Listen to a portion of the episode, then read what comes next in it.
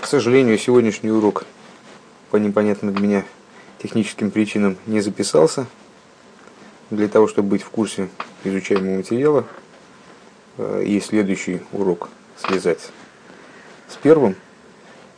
э, ознакомьтесь, пожалуйста, с кратким содержанием урока на сайте